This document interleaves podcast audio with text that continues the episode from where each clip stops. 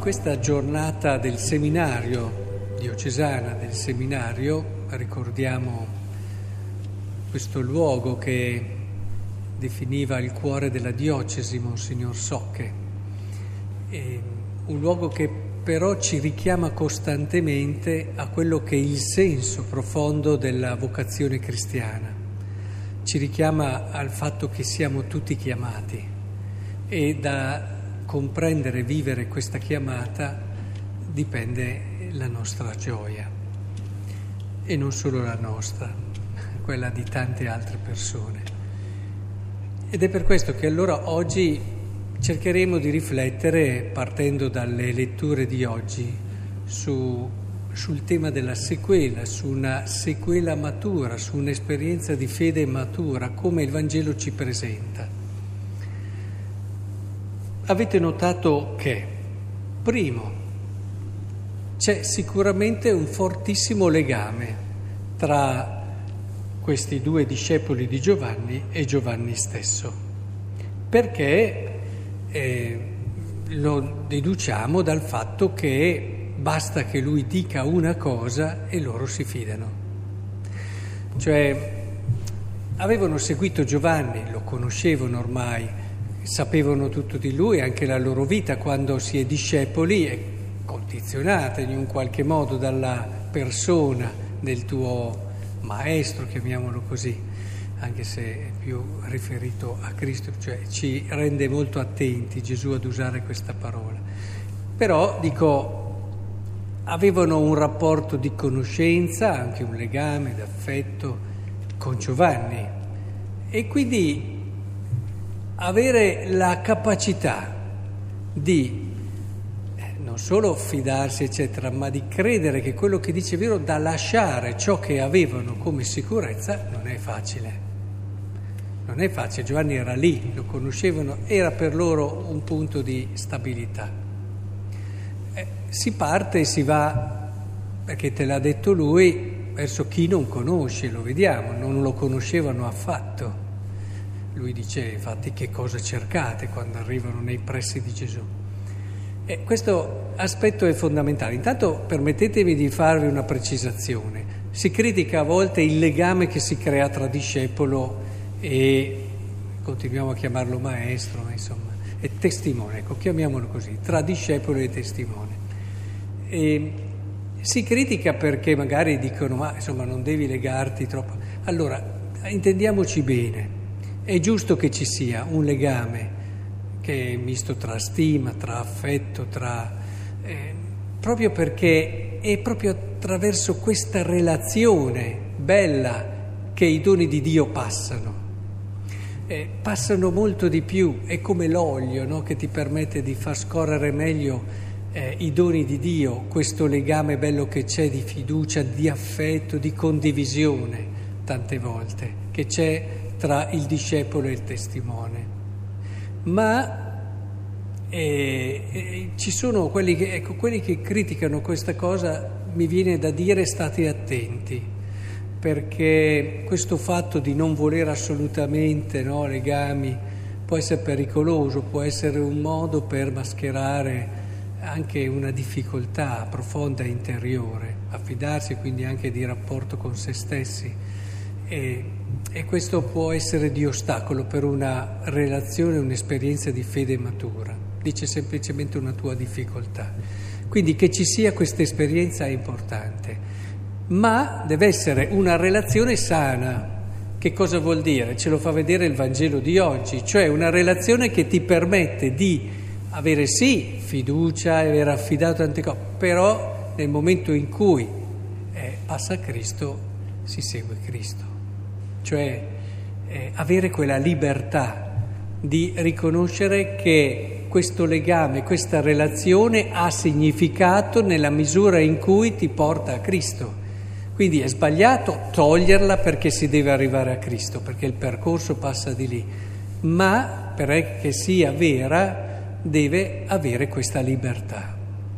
E infatti loro è sorprendente, insomma, avevano questo legame, questo rapporto così bello con Giovanni e però avevano chiaro che Giovanni non era il Cristo e quindi appena arriva l'opportunità vanno. E anche qui è un segno di maturità della fede perché non è che dicono è il Messia subito, me l'ha detto lui. Certo, l'indicazione è importante.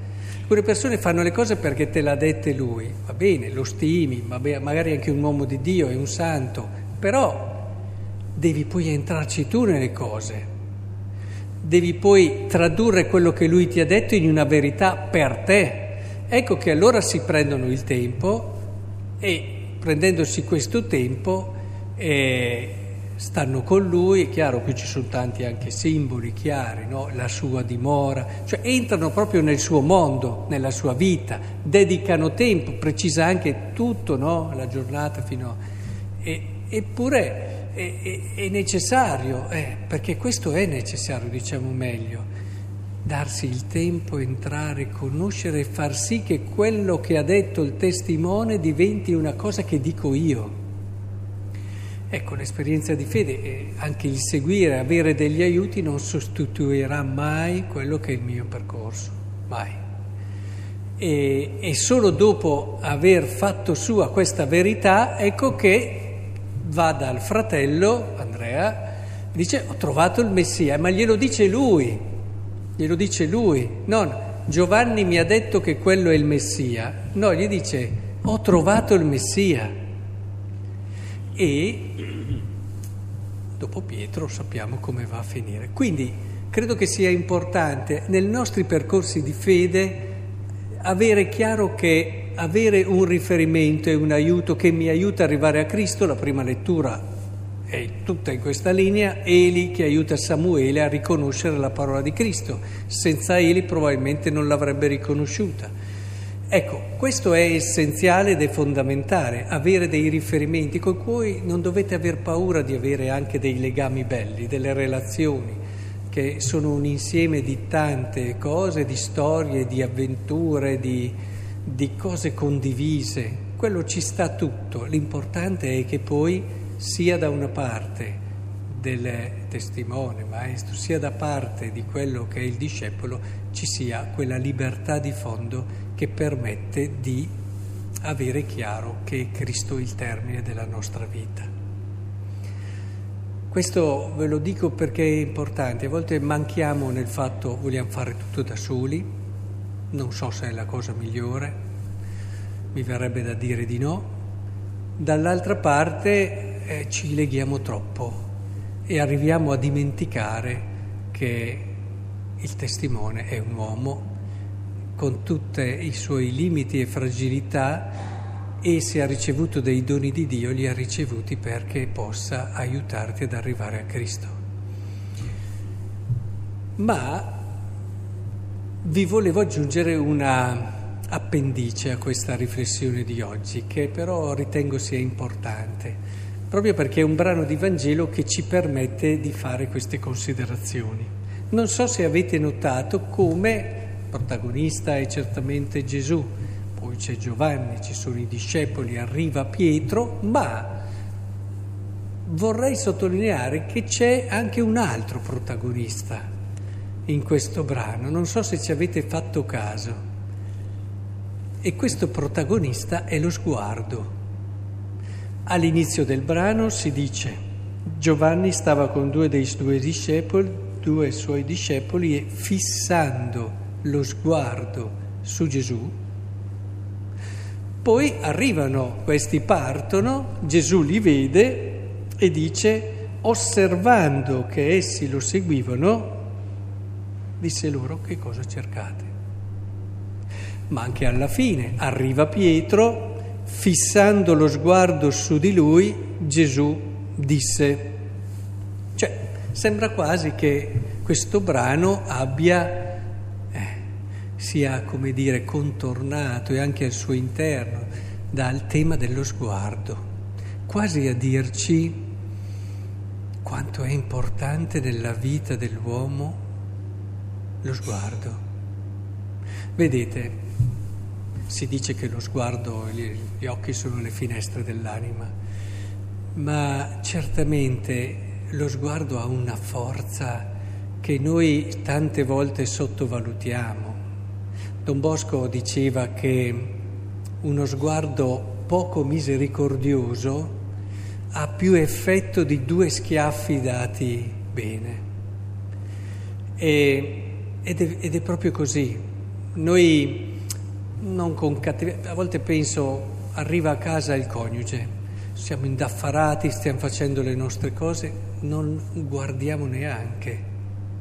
O prima di andare a letto uno sguardo, un incrociarsi di mondi che si confermano che Oggi abbiamo vissuto questa vita insieme, sono grato di averla potuta vivere con te questa giornata.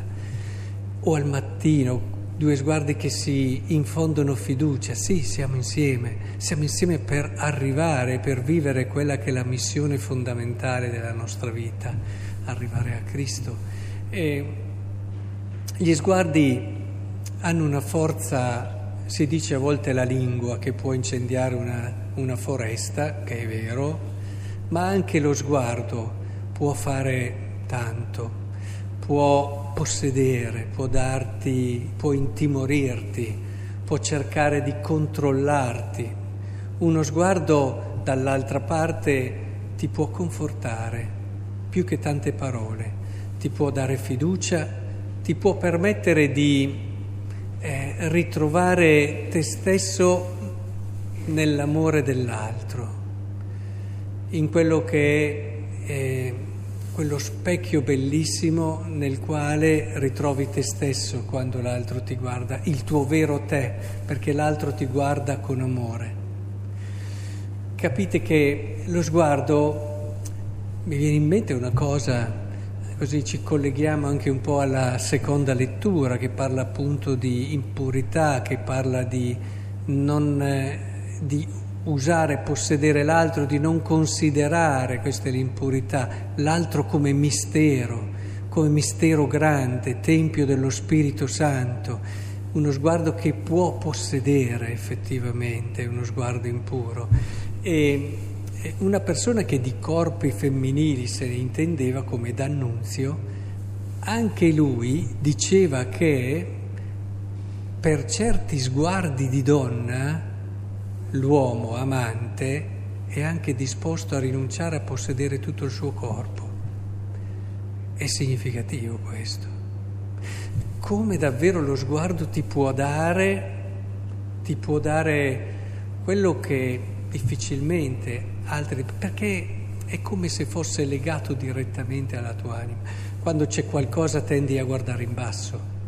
Fai fatica a sostenere uno sguardo quando non hai dentro di te la serenità, la libertà di essere vero con chi hai di fronte.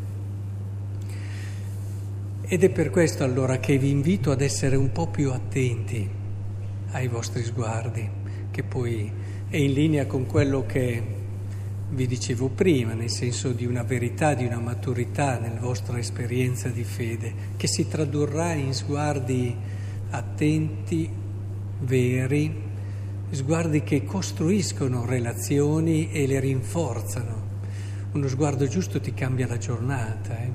Entriamo in questa prospettiva e prima di pretenderli, mettiamoci nell'atteggiamento di donarli e allora avvieremo un circolo virtuoso nel quale ritroveremo poi alla fine tutti lo sguardo più importante che è lo sguardo di Cristo.